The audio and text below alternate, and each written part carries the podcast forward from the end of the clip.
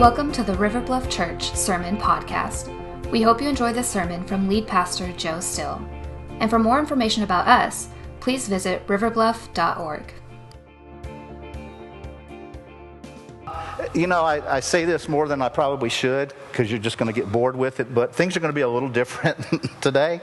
Um, again, uh, as, as we just kind of press in, I, I want to start by thinking about the church just, just the, the church uh, in, in all of its beauty. And sometimes one of the ways to think about serious things is to start with humor because humor often points out some of our you know, little flaws. So I want us to, to look at a little church humor. I like to collect church signs. So if you ride by a church sign that says something interesting, snap it and send it to me because I, I, I, love collecting these. Here, here are some signs that I think share a little bit about the reality of the church on our planet. Uh, this first one says, Do you know what hell is? Come hear our preacher. I'm hoping that will not be your experience today. Another one. This one says, They asked me to change this sign, so I did. Now, I don't know about you, but I think that dude or dudette got an attitude. You know, they apparently th- th- this sign changing wasn't in their gift mix, so you know they just said, "Okay, I'll show them." Here, here's another one that says, "God does not make mistakes."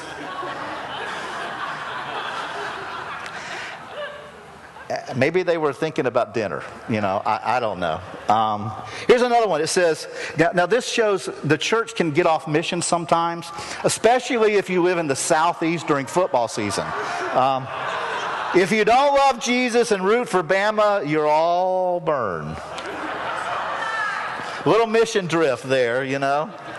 And uh, here, here's one. It says, Our church is like fudge. We're sweet with a few nuts.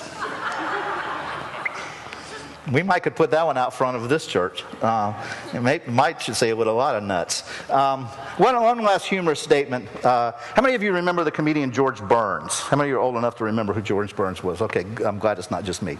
Um, George Burns, when uh, he was encouraging a pastor one day uh, with some uh, thoughts on his public speaking on how to present a sermon, and this is what he said. He said, Pastor, the secret of a good sermon is to have a good beginning and a good ending and keep those two things as close as possible. So I'm going to try that this morning. I'm not, I'm not known for that, but I'm going to try to do that this morning. You know, just again, thinking about the church in all its wonder and, and, and beauty, we, we need to understand that gathered right now, you know, all over the face of our country and all over the world in so many ways, will be facilities, big, small, houses, all, all those kinds of things, with people some who are broken and hurting and lonely, some who are hopeful and enthusiastic and, and filled with faith and, and passionate. Um, and, and many times they will gather in some kind of gathering like this, where they kind of do that weekly. And here's the sad part of that. For many, that's the only experience they have with church is just a, a, a, big gathering. Now, don't get me wrong, they'll, they'll, show up and they'll attend the meeting weekly and they'll listen attentively, maybe not snore during the message.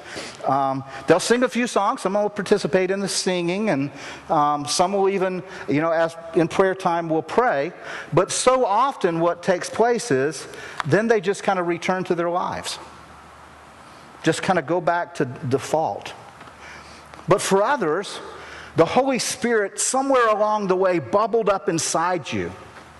It just, it, it stirred in you and it caused you to ask some questions. Maybe ask some questions about the, the, the church. Kind of like, is, is just gathering weekly the only thing that Jesus had planned for showing up here? Is it, was it just to get a bunch of people together in a holy huddle and sing some songs and listen to somebody talk or something like that? Who is this thing called the church for? Why does the world need the church? And when you get down to it, what is it? What, what is the church after all?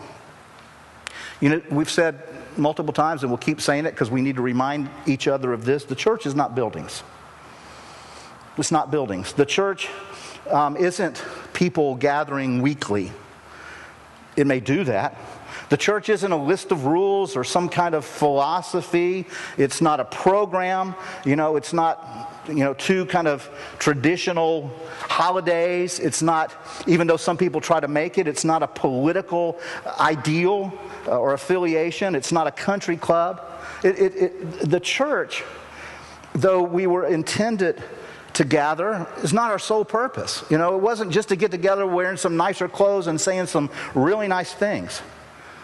The church is the followers of Jesus everywhere. It's the followers of Jesus. That's what the church is. It's the followers of Jesus all over the planet. Jesus said this, and it's recorded by the gospel writer Matthew in Matthew chapter 16, verse 18. Jesus said, I will build my church. Jesus said, I'm going to do that. He said, and when I do it, where I do it, gates of hell don't stand a chance. They will not prevail against the church. Now, j- just real quickly, uh, many of you know this, but I just want to review it real quickly. The, the word church is the, from the Greek word ekklesia, and it's a compound word. It's actually two Greek words put together. The first half is the word ek, and just ek, and that, that just simply means out. That's what ek means. It means out. And this word klesia, or the, the root of it is kaleo, simply means to call or, or called. And so when you put those two words together, what you get is this word ecclesia, and it means those called out, the ones that have been called out. Now, if someone is called out, it indicates something there, and that is that someone has done some calling. There, there is someone who has done some calling. And when we think about the church, we know this that the church was called out by God Himself. The, the God, the creator of the universe, called people out. They're the called out ones, called by God. We also would understand if we stopped and think about if there's a group of people who are called out, they have been called out from something called out, out from something, out of something. And the thing that they have been called out from and, and, and called out of is sin and death. The, the Bible tells us this that um, and I'm just going to, some of you I know are concerned about what's going on here. Our, our dis, dear sister here is being taken care of by some of our nurses. Um, she has fainting spells, and uh, we love her. This happens from time to time. Um, and she's told me, don't ever quit on my, on my sake. So I'm going to listen to her and not. Um, but the church itself is this, this group of people that have been called out out of sin and death, is what the Bible says, that we were, we were dead in our trespasses, dead in our sin, and that we have been called for something. We've been called for a purpose. And that purpose is God's plan. And God's plan is world redemption. The redemption of the whole world is God's plan. And what we're a part of is we've been invited into that, that mission. So the church has been called out by someone for, from something for something and we understand what it is. Now, if you went back to the book of Acts and did kind of a, a cursory reading of the book of Acts, you would see that displayed in, in incredible ways. And one of the things that we see the book of Acts continually talking about is the gospel communicating the gospel to all the world. That's what the church is called out for, so that the gospel comes to outsiders. The gospel comes to forgotten. The gospel comes to those who have been abandoned, to those who have been excluded. And, and these outsiders would receive the good news. You see this story after story after story after story in, in the New Testament. This, this happens. And anytime we see this, the gospel being proclaimed, when Jesus talked about the gospel, he always talked about it with another biblical concept, and that's the concept of the kingdom of God the, the kingdom of God. Those two things always went together in, in Jesus' mind and heart and teaching. And the kingdom of God is simply the rule and reign of God. Come to earth now. Jesus said, The time has come, the kingdom of God is at hand. Repent, believe the good news. He says the kingdom of God is for, is for now, it's not just for something later. And in the kingdom of God, things like mercy and forgiveness you know, they take precedent over things like bitterness and resentment. They replace those things. As people uh, who uh, sometimes had been deemed as unreachable or, or hopeless kinds of people are brought into the family of God or actually adopted by God as his sons and daughters, then the fullness of the kingdom begins coming.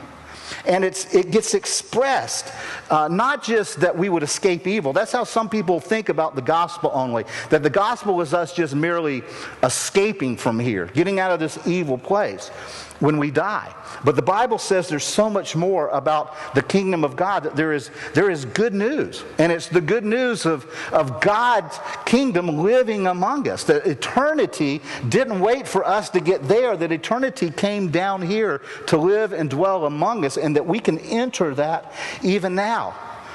And that's called the church the called out ones, called into the, the kingdom of God, and that we're committed to advancing the good news of, of, of God's kingdom. That we, we would step into that. And I have come to believe that that's only going to happen when you and I adopt, accept, live out the three holes of the Great Commission of Jesus. Now, some of you are saying, Joe, I did not know the Great Commission had holes in it. Okay, it's not H O H O H O L E S. Yeah, I'm getting myself mixed up. It's W H O L E S. The three holes of the Great Commission. And I want to uh, remind you the Great Commission is, is recorded in Matthew 28, one place. It says, Jesus came and told his disciples, I have uh, been given all authority on heaven and earth. And out of that authority says, You go and you make disciples, people who will follow me from, from all nations. You, you, do that. You baptize them in the name of the Father and the Holy Spirit, and you teach them to observe everything that I have taught you. That's what Jesus said. That was the Great Commission. And he said, I'm going to do that, you're going to do this, and I will be with you in it even to the end of the, age. Now, there are three aspects of the Great Commission that are so important if we're going to do that, if we're going to make disciples of all nations. And the first of those holes is this it's going to take the whole church the whole church on this planet, if we're going to evangelize the world, if we're going to take the gospel everywhere, if we're going to make disciples of all nations, it will take the whole church. Now, we talk here about desiring, believing God has called us to take the gospel to every man, woman, and child, it, where we live, work, and play. But this will require every man, woman, and child in the church, the whole church, taking the whole gospel so there's the whole church taking the whole gospel. It's not just taking the part of the gospel that says you can die and go to heaven if you trust Jesus. That's a huge part of the gospel, but it's not the only part. There's a, a, significant part to, to the gospel. And we're going to be talking more about that in the days ahead as we unpack these three. But it's the whole church taking the whole gospel to the whole world. Those are the three holes of the Great Commission as I see them. And we're going to take some time over the next couple of weeks to continue to talk about that as we press into this series that we have entitled Gospeling.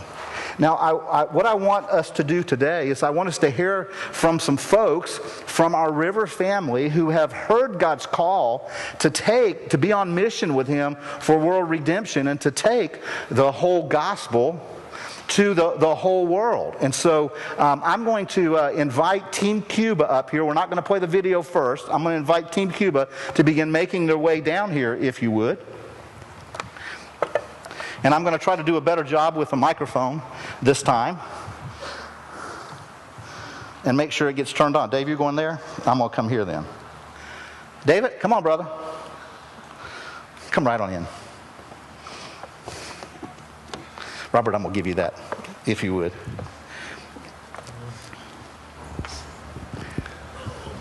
You okay, bro? Yeah, man. Okay. This is our, our latest team that went into Cuba. Um, they were there a couple months ago and uh, obviously have returned. That is, makes sense, I guess. Um, here's, here's what I would like for you guys to, to, to do this morning, if you would. Um, I think all of you, this, is, this was y'all's second trip. I think Dave and David, this was your third trip into Cuba. Um, I, I, just want to start with what, what did you go for? What, what, did you guys kind of see as the mission for going back into Cuba this time? Robert, you want to take that? Sure. Um, I think the main purpose of this mission trip was twofold. One is we've uh, established that uh, we're going to partner with the church in Bayamo. And so we went to teach them, and, but we also went to build relationships. Uh, part of it was to get to know the church, get to know the members, and also figure out how we can partner with them, what we can do to help them, and walk alongside them to be in ministry with them. Okay. For those of you that don't know, we, uh, in our second time in, uh, by, in, in, Cuba, our, team really kind of clearly heard. The first team really did. We went to, to kind of confirm that that God was calling River Bluff to adopt Bayamo, which is a city in eastern Cuba. And, uh, and we clearly heard that. Uh, the second team has gone back in to kind of fill in some of the blanks uh, that we left uh, in, in, the second trip. And so God is at work there. And so, what I, I would love to hear a little bit, uh, maybe Kim, just Kim, what are some of the ways that you saw God working this time that maybe were different from last time? What, what do you see God doing in the city of Bayamo and in the churches that we're partnering with? Um, yeah, in, in Bayamo, we, the first time we were in Santiago, we were, it was more like an overview view of what's going on in Cuba. This time with Bayamo, I think um, because we visited um, little uh, house churches in the communities and what happens is people they come to the lord they open up their home and just people start coming and listen to bible stories um, messengers and um, these people be, they become small group leaders and uh, a lot of them actually I, I can see that there's a vision to actually become churches. So they're they're actively um, reaching their communities and um, these people like uh, they, a lot of them work full time, and so um, we're trying to get people to sponsor um, different small group leaders so they can go full time in the ministry. That's what their heart is. And so we've actually um, decided to sponsor one yeah, a lady called Katerina She's working in a hospital in pretty bad conditions and she desperately wants to go into the ministry full time. So we have decided to sponsor her. It costs, we're going to spend $30 a month and she is going to be able to, that takes care of her needs and she will be able to put her whole heart and soul into the ministry. So mm.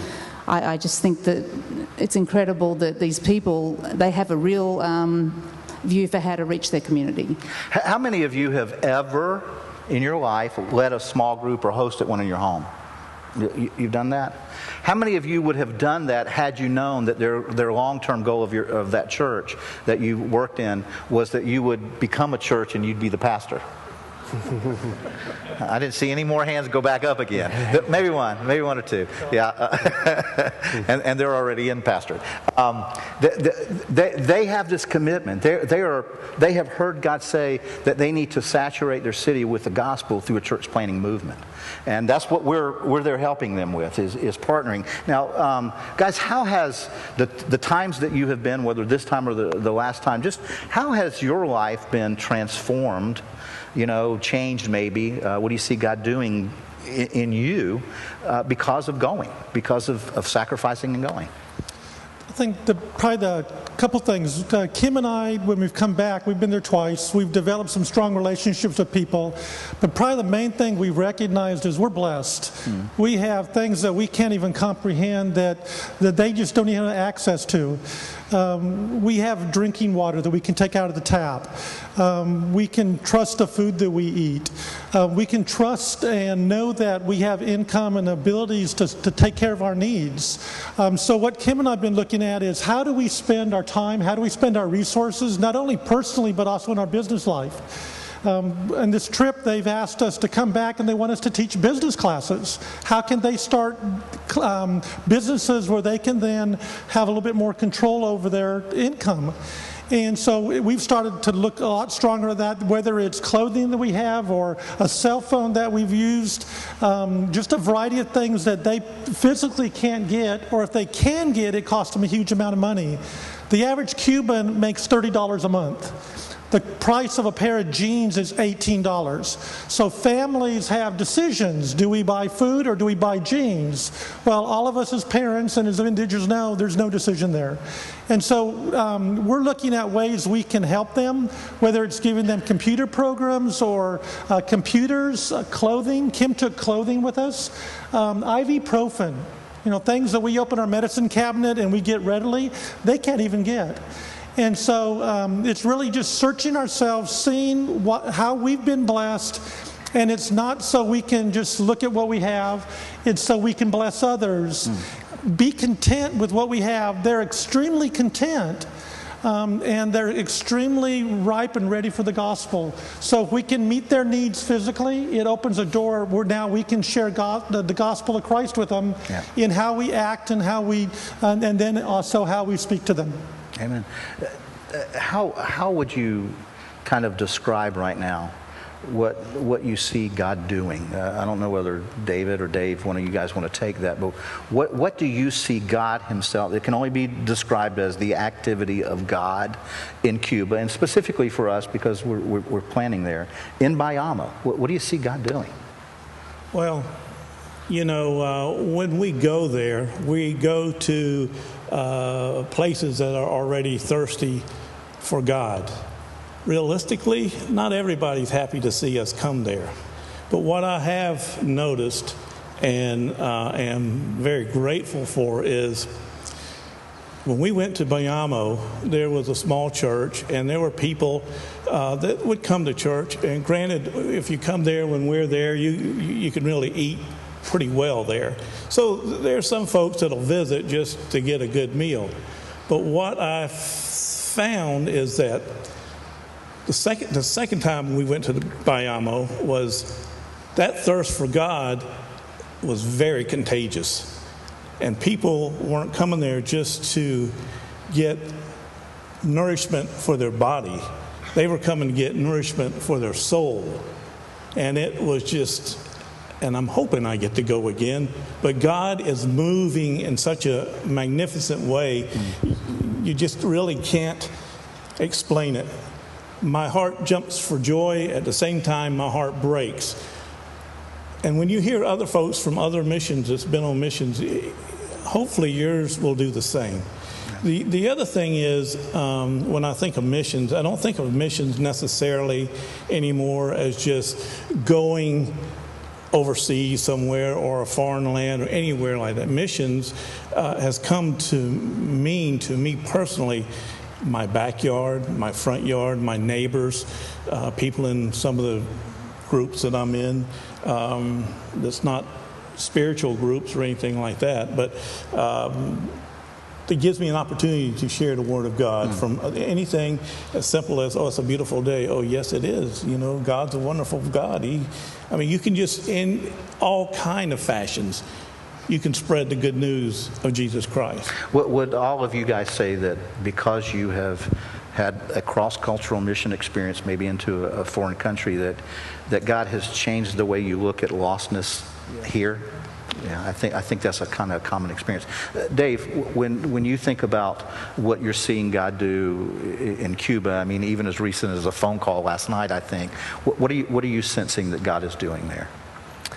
Well, we have a, a strong relationship with uh, three different churches, and there's a loose collaboration amongst those churches right now to um, see everyone hear and understand the gospel. We want to continue to help them in that collaboration, help them strengthen it, um, help them establish a vision for discipleship and church planting, and um, possibly establish a couple training centers where these small groups group leaders can be developed and trained not only to take the gospel out, but to disciple, and then eventually with the vision for church planting. Okay.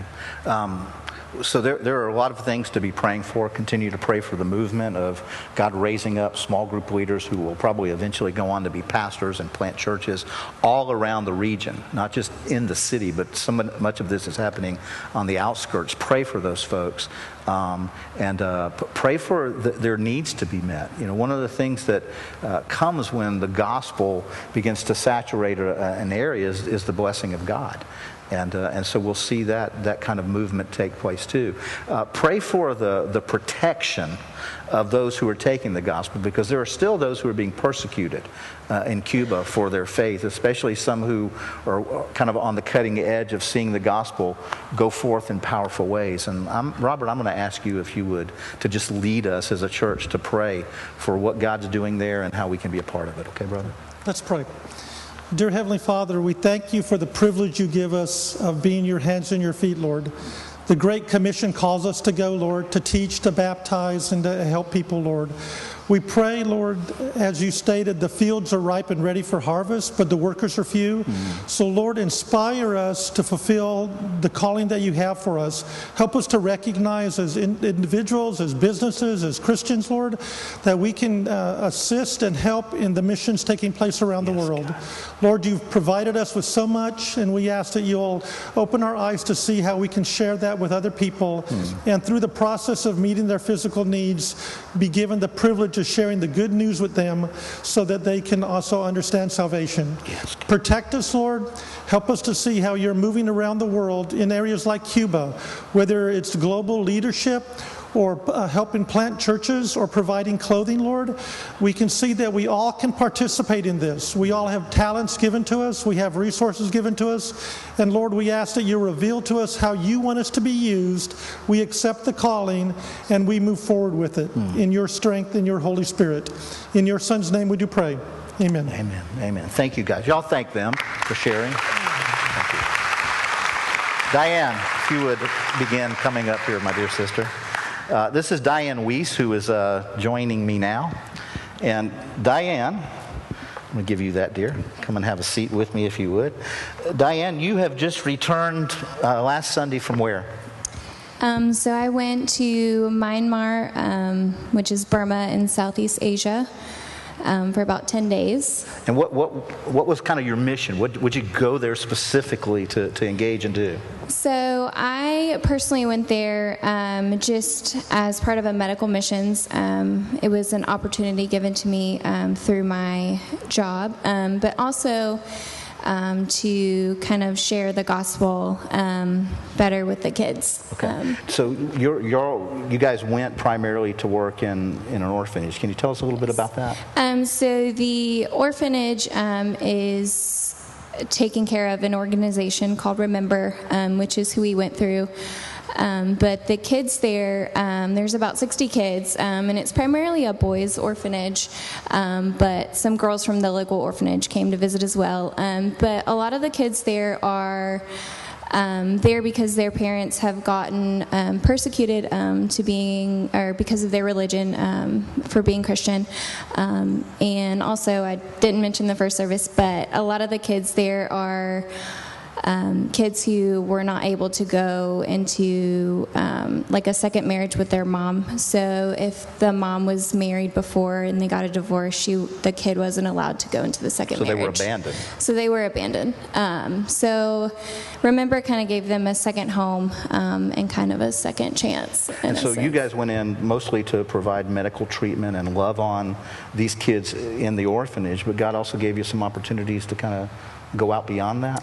Yes. So we um, we also we did the local orphanage, but we also went out into the community. Um, went to a local Bible college, um, and a lot of the kids there are learning to become pastors. Um, and so we gave them medical care as well. But we also were able to just kind of share um, the gospel with them, and um, they were kind of able to tell us a lot about what they know about God. Now, as we talked with the first group, you know, when, when somebody goes and has an experience like this, something changes in them. Mm-hmm. What, what would Diane, now this was your first overseas experience? Yes, my first flight, my first um, out of the country experience. Um, so it was about 23 hours um, of flying, flying time. um, there and then 23 hours back, so it was a lot. so it wasn't like just going to Atlanta? No, it wasn't like an hour flight to Atlanta, no. How has I mean, you've only been back a week, mm-hmm. but what has God already begun doing in you to transform you more in the image of Christ in that time, just since coming back?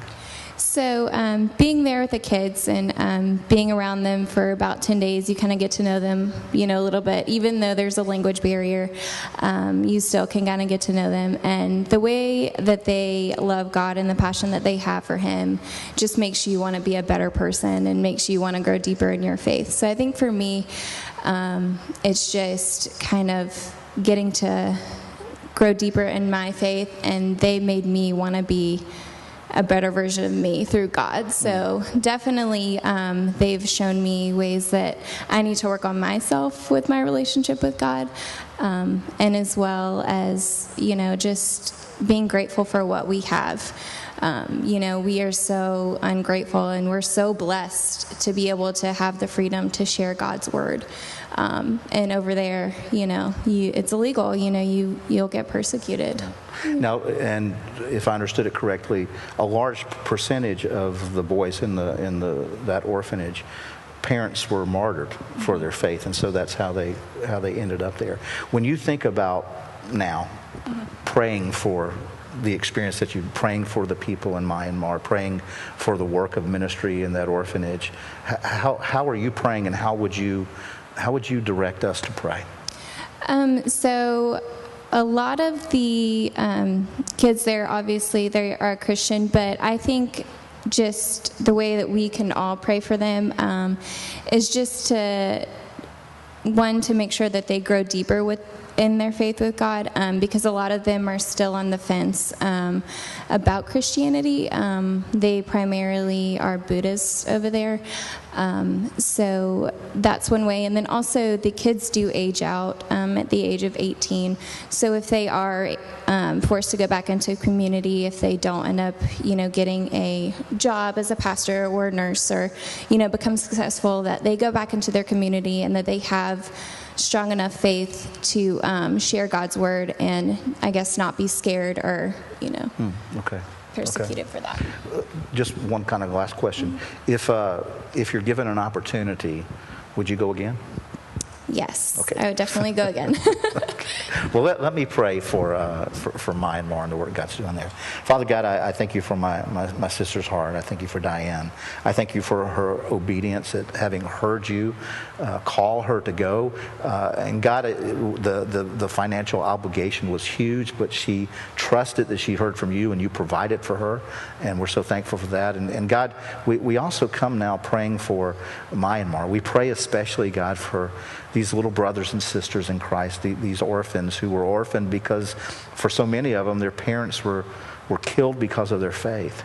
And as Diane just helped us think, God, we, we're asking you to comfort them, to be the God of all comfort to them, to, through these missionaries on the ground there who are, who are loving them and the church that surrounds them. We pray, Father, that their faith would grow, that they would come to know that you love them, God, in spite of the difficulty that they face. And we pray that their faith would grow so that it would be strong, so that it could stand up against persecution in that country. But God, we also pray that persecution would end God, we pray that you would raise up governments that would protect instead of governments that might destroy. We ask you, God, to provide for the needs both physically and emotionally and spiritually. And we pray, God, for these people who, who are so content, who have so little, that you would teach us, God, how to be your children, content on this planet with what you've given us. Help us, God, I pray, and show us and challenge us and draw us into whatever mission and ministry you'd have us go on with you. It's in Jesus' name we pray.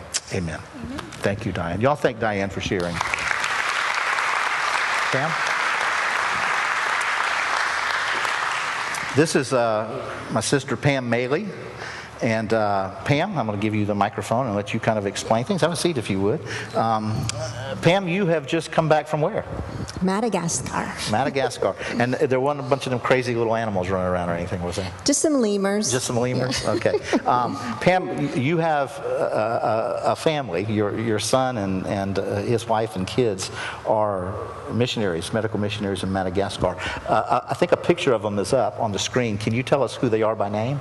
Sure. Uh, we'll start on the left, and Gwen is the youngest at five, and then there's Kaylin at seven, Sean and Angie, and then their oldest son is Liam, and he's nine. Okay. What, what are they in Madagascar for primarily? What, what, what, what have they been sent there primarily for to do? Oh, well, um, primarily they're there just to share the gospel um, with the people. Uh, their traditional type of worship is. Um, um, ancestral or Muslim, and so for them, they're going to tell them about the about the Lord and about Jesus. Um, they're also doing it through different types of ministries um, that are coming up, and the Lord has been starting to put into place um, on this particular term for them. Uh, one of them is um, uh, community health, and um, the Lord is answering prayer and bringing Malagasy uh, people into their into their their um, village where they can um, start uh, a program where that they can help the, the people know how to take care of themselves um, through the, the things that they have there. And so that's one of their ministries that they're working on. Uh, another one is translating into the Sakalava language, and they're meeting people and finding connections for that. So that's going uh, really well, uh, as well as having uh, planting a, a church. They've begun a church in a village just a couple miles from theirs in uh, Baymen and Trujillo. And um, so they're working in that respect as well. They're also having a Bible study in their homes on Saturday mornings, which is kind of morphed into more of a maybe a children's program, um, along with any adults that will that will come. And this is, uh, you know, they're looking at it. Okay, if we can't get the older people to come, we we will gladly take children and we will work with that generation to start changing the mindset um, that um, they don't have to live in fear and with their taboos and with their ancestral worship, that they can uh, have a relationship with a loving God that cares for them very much. Now, one of the things that uh, you shared with us before leaving was a prayer concern that you had, and I think you said you saw the answer to it drive up. Um, uh, your second day there, first day there, something like that. Tell us, just yeah. remind us of that. Correct. So before I left, I had shared the prayer request that their um, their buggy or their um, what do you call it? I call gator, it a gator. A gator, yeah. yeah they call it a buggy. Um, they had been having numerous problems, and it was on the fritz at the moment, and they had tried to, uh, for quite a while to get it fixed, and that they really and it's, it's their means fixed. of transportation. Right. I mean, it is. It is.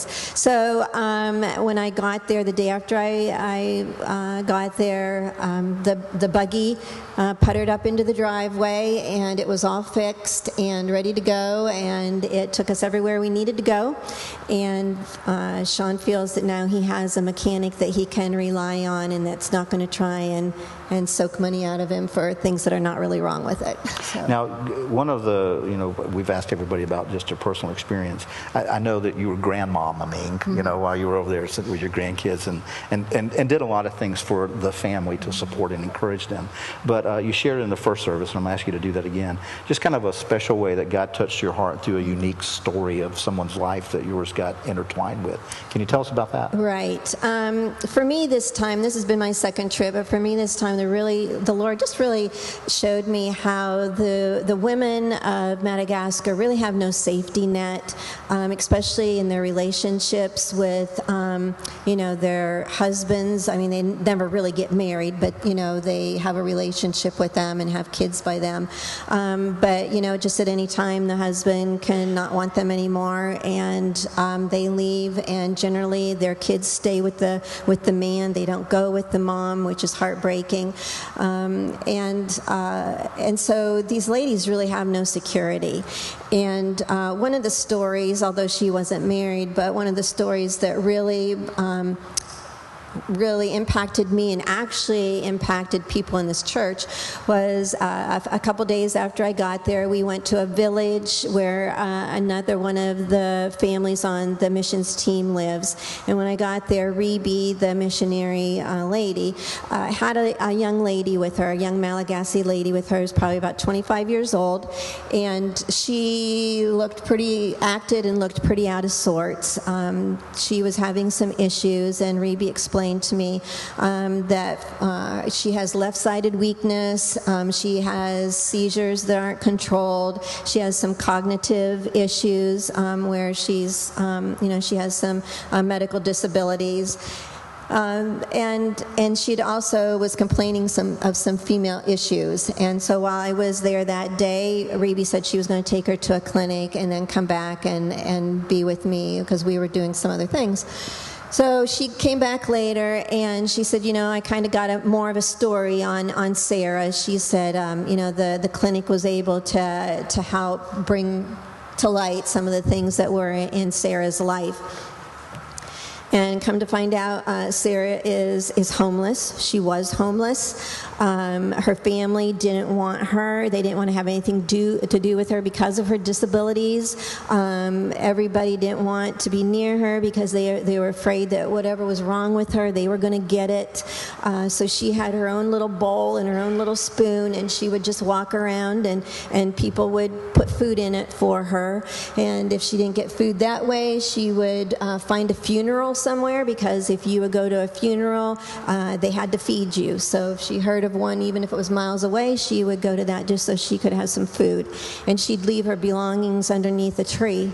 So, um, so you know, Reby, Reby said that you know she's been abused, she's been beaten, she's been raped, um, and that was probably the cause of some of her female problems. And so, when they went to the clinic, they were able to give her medication for that. They were able to give her medication for her seizures. And she says, you know, she says, we're going to build Sarah a home. And so that really struck with me. And as I went back to Sean's house, I texted Rebe and I said, So, how much would a house and medication be for, for Sarah? How, how much would that be? And she said, Well, she says the house, house would probably cost about $300. And she said her medication for a year would probably be like around 150 or so. So I said, Okay, let me get back to you. So I text John and I, you know, I told him, I said, you know, this is really heavy John's on my heart. husband, by oh, yeah. the way. Sean's my Yeah. husband here. I said, this is really heavy on my heart. And I said, you know, we have a lot of people in our church that are giving people. I said, would you please present this to our MC group on Friday night? And so John did that, and uh, a few days went by, and so I, you know, wanted to kind of be able to give Rebe update, and so I, I asked John. I said, so you know, what, you know, did, did we get any money that we could put towards this this house for Sarah? And he says, well, he says we've gotten over seven hundred dollars for Sarah. Praise God. Yeah. So um, you'll see a picture up there with Sarah in her little one room house. She's got a bed, she's got shelves, she's got buckets, she has all the things that she needs to have. She's got a safe place where she can uh, stay at night and not have to be afraid of somebody coming and abusing her and neglecting her. She's got medications already started that are helping her. Her seizures haven't come back yet. So we're really praising God for for you know, for what he's doing. And, and for me, going through that and then coming home and God speaking through you uh, with, your, with your message about being, um, you know, being evangelistic and, and talking to God and, camp, and having compassion and caring about our neighbors here at home. And, and you know, the ones that we, the, the needs that we see in Cuba and we see in, in Madagascar, those are very blatant and in our face. And, and it's easy for us to see those and it's easy for us to, to help with that. And, and, but yet, you know, as we're walking around our neighborhood or in our neighbors or in our condo complex or at the store or on the golf course, you know, when we look at these people, are we really asking, you know, God, they probably have a need. What is it? You know, what can I do? And so that has really, you know, Recognizing that we're Yeah. needy too. We I mean, are. it's, it's a different kind of need, but everybody who is without Christ is in need. Right. Yeah. And so God has really placed on my heart, um, you know, I just learned, you know, and so now since he's he's brought that up to me, you know, he says, okay, Pam, you know, I, I'm telling you about this person in your condo complex, you know, I've got a couple other believers there with you, so, you know, what are you going to do with it? So, um, you know, I'm, I'm going to be held accountable to that. Amen. So. Pam, how would you how would you instruct us to be in prayer for uh, for Sean and Angie, um, your family, but then for what God Himself is doing in, in Madagascar, especially in this region? Um, how would you instruct us to pray? Well, just pray for Sean and Angie as they, you know, as they're getting these contacts coming in on, on all these, you know. Another one is um, English as a second language. The people just desperately want to learn English, and so he's looking at as um, a, a, way to build relationships. So, um, so they have all these ministries, and God is providing all these contacts. So, if you can just be praying that Sean and Angie have discernment on them, um, that as uh, people come to them for translating and just for different things, that they will just know um, how, how deep to get into things um, and just how to go about bringing those ministries into you know, fruition. Uh, also, be praying for their church. Um, their church is small, but it's doing well.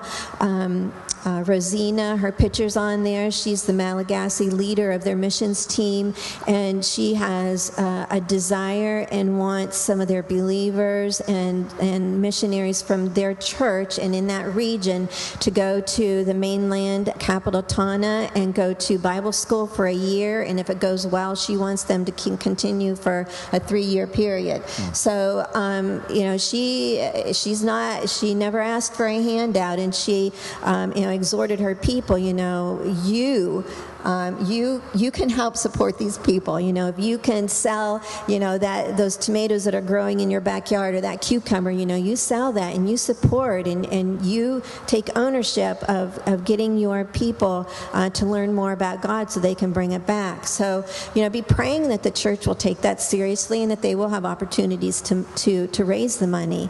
Um, but we're thankful. You know, we have extra money from Sarah, so we're hoping that possibly we can take that money and and use that to help um, to help uh, send those people off to, to Bible school. So um, you know there there are needs, but it's growing and God is working, and we're just so thankful for all of that. Well, would would you?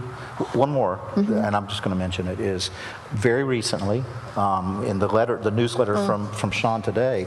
He mentioned that God may have may be opening a door to a pathway to some uh, the government officials that give leadership on health care in their region, and uh, so maybe they'll they'll have some Christ-centered influence there. So we want to pray for that. I'm going to ask you to, to lead our prayer for what God's doing in Madagascar. Okay.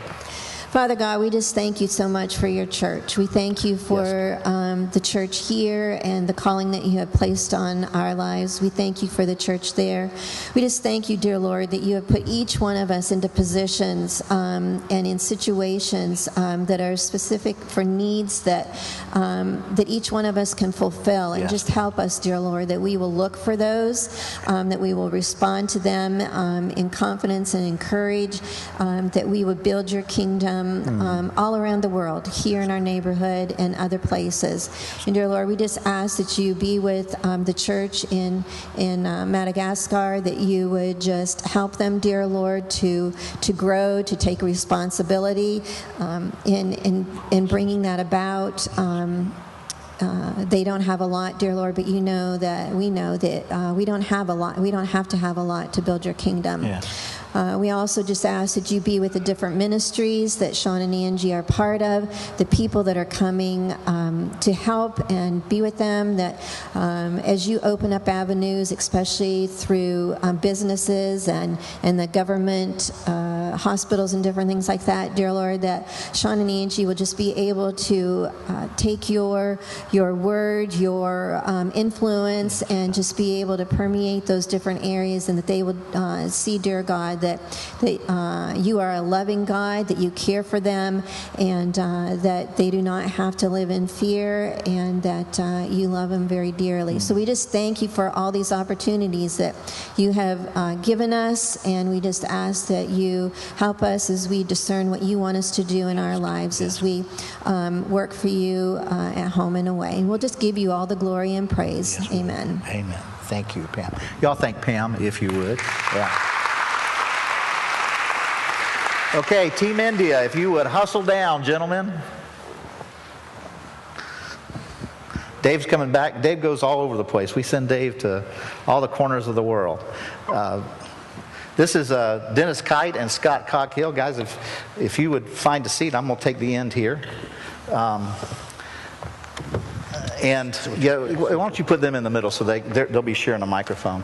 Um, you guys have been back from West Bengal, India now for about how long? Three weeks. Three weeks. Yeah, about three Um, weeks, yeah. t- tell us a little bit about what what did what did you sense God sending you there, uh, Dennis, to do? What was kind of your purpose for going?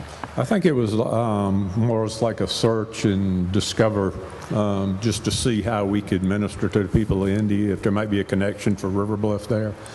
And um, it was eye opening. Um, we didn't really know what we were going to do. Um, and when we got there, we found out they didn't really know what we were going to do.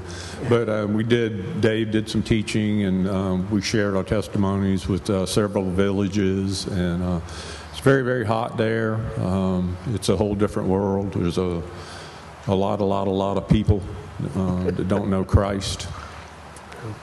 Now, one of just uh, the beauty of that, uh, of you saying, we didn't know specifics of why we were going. We knew it was kind of a vision trip. We were supposed to go discover what God was doing there and how we could partner.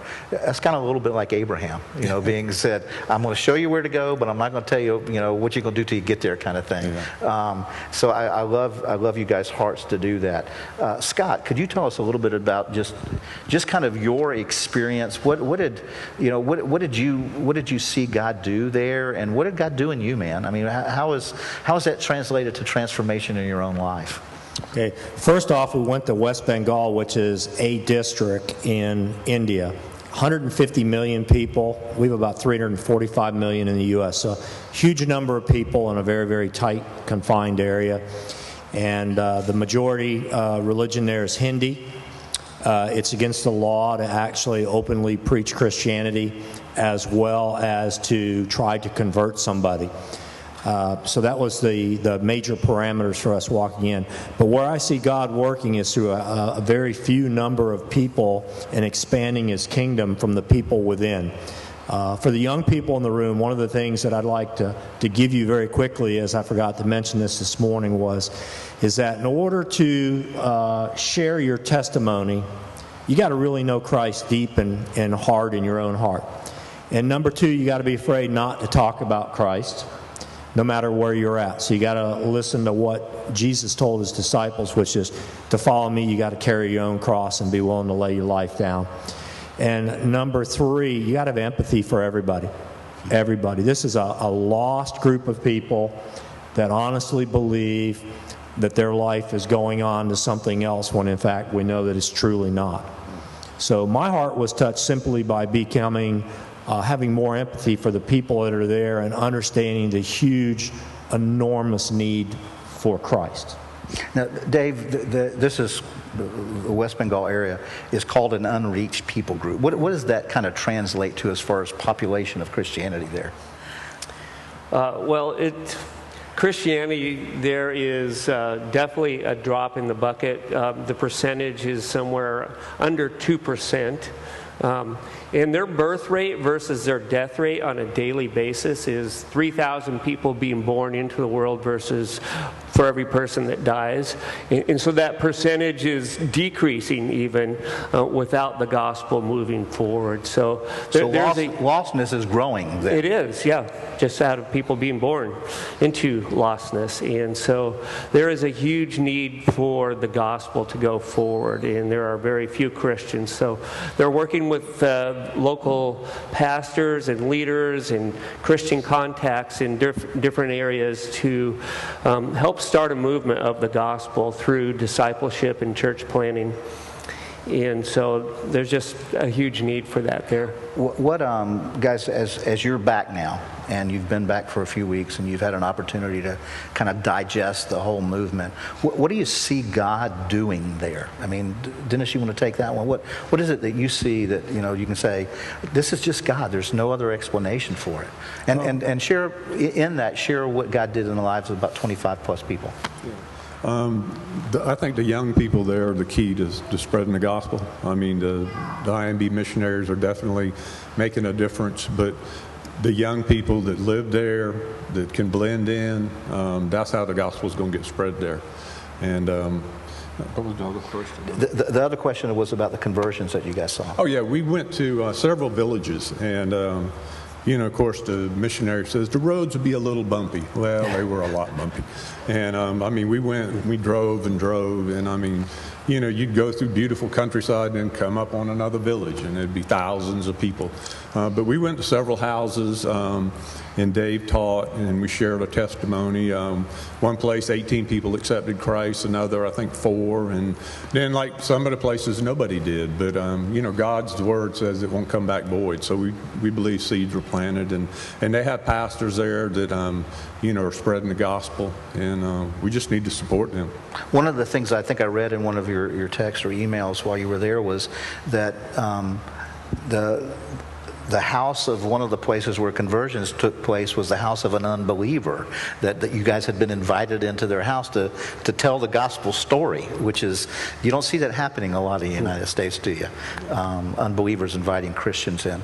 Um, guys, how would you, and anybody can take this, I'm going to ask Dennis to pray in a minute, how would you instruct River Bluff to be in prayer for just the West Bengal people, um, that part of India, and, uh, and for us, how to, how to engage, how to pray, how to, how to give, how to go. What would that look like? All right, the first thing I'd like to say is, is that you've, uh, uh, prayer is the number one thing that anyone needs. And certainly the people that are there and the, uh, the homegrown missionaries that are there, their, their whole goal, the IMB, is to get these people to be accountable for themselves, not on the IMB. So their whole job is not necessarily to pastor, but is to convert, create homegrown churches inside of homes. I mean, we're talking, uh, I don't think the picture was up there, or it may have been because we've not seen the slideshow, but we actually sat on a Sunday for about two hours? Two hours on a bed inside of a bedroom of one of their people worshiping God. Mm. That's a pretty cool thing. Um, so be in prayer for them all the time. And when you have opportunities to support people with your resources, I would encourage you to do so. It's such a small amount of money in order to adopt somebody somewhere, but be accountable. Make sure your money's going for what it's supposed to go for. And I think that was one of the reasons we had gone was to, to look for how we could possibly financially support. And like Dave has mentioned, they really don't want our money. They really want us. Um, and if you're interested in that missionaries thing, I would encourage you to see Dave um, going forward. For the young people, the, the future of any church is you. It is not us up here on the stage. It's going to be you young people whether you're playing baseball or whatever, it's important that you be thinking about Christ in your actions all the time and then show that to the rest of the world. You got to be the light of the world. I'm going to ask Dennis, if you would, to lead us to pray for the the conversion, uh, for revival to come, for that church planting movement to be seen uh, in West Bengal and throughout the nation of India, if you would. Okay.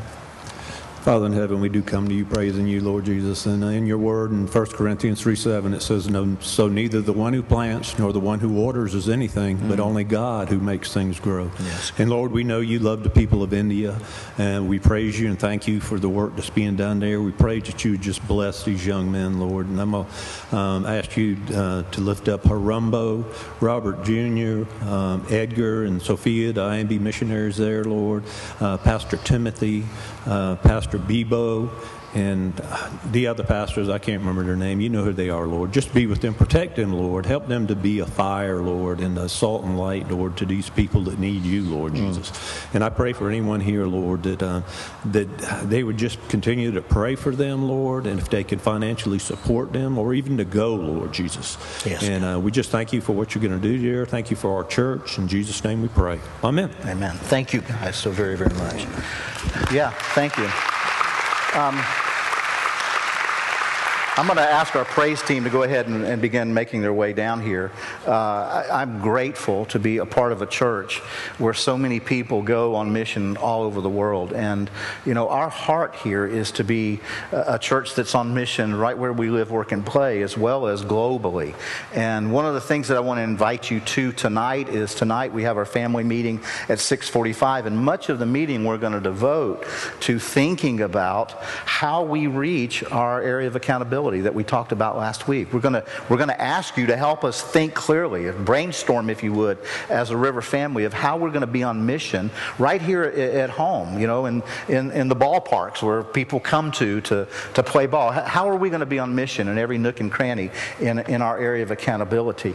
Um, I also want to encourage you to, to have given God an opportunity to speak to you through uh, any of these people that were up here today because I hope you heard their heart for the sake of the gospel and what God's doing in them as they go because God may be, God may be calling you to give. But God may be calling you to go. And so I'm just going to ask you to let your heart be open to the activity and movement of God because, because of the transformation, not only will it happen in the world, but will happen in you.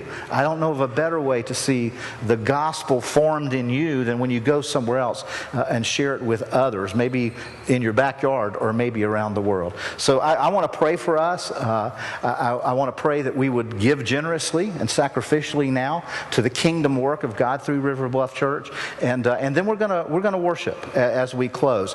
Um, but before we do that, I, I want to watch a video. I want to share with, we greeted our brothers and sisters in Cuba. We sent a video to them, and they're going to send one back to us now.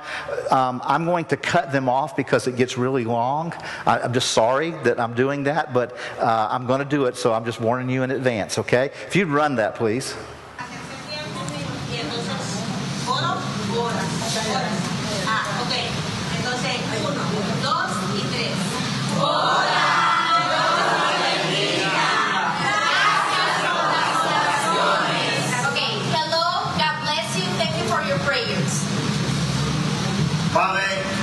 Te alabamos, te glorificamos, te damos gracias. Father, we praise your name, we glorify your name, and we say thank you, Lord. Gracias por este día. Thank you for this day. En el cual hemos podido estar juntos con los hermanos aquí. This day we were able to be together with our brothers and sisters from South.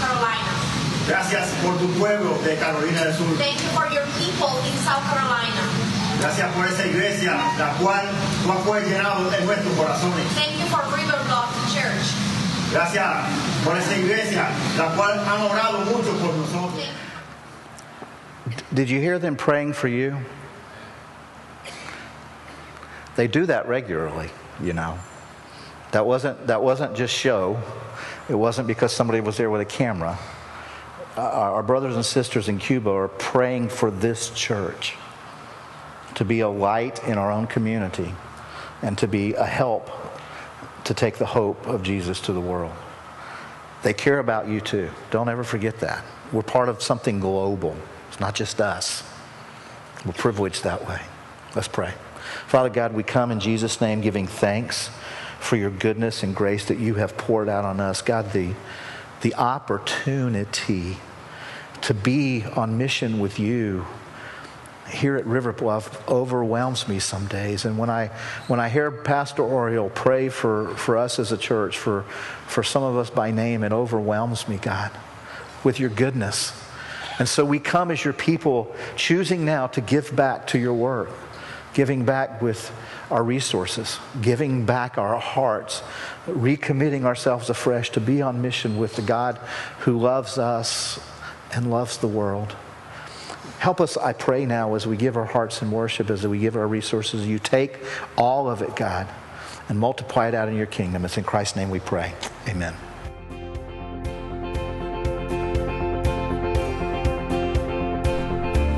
Thanks for listening. If you're in North Charleston this Sunday, please consider visiting us at our 9:30 or 11 o'clock services. We'd love to see you. Again, for more information, visit riverbluff.org. Now go change the world.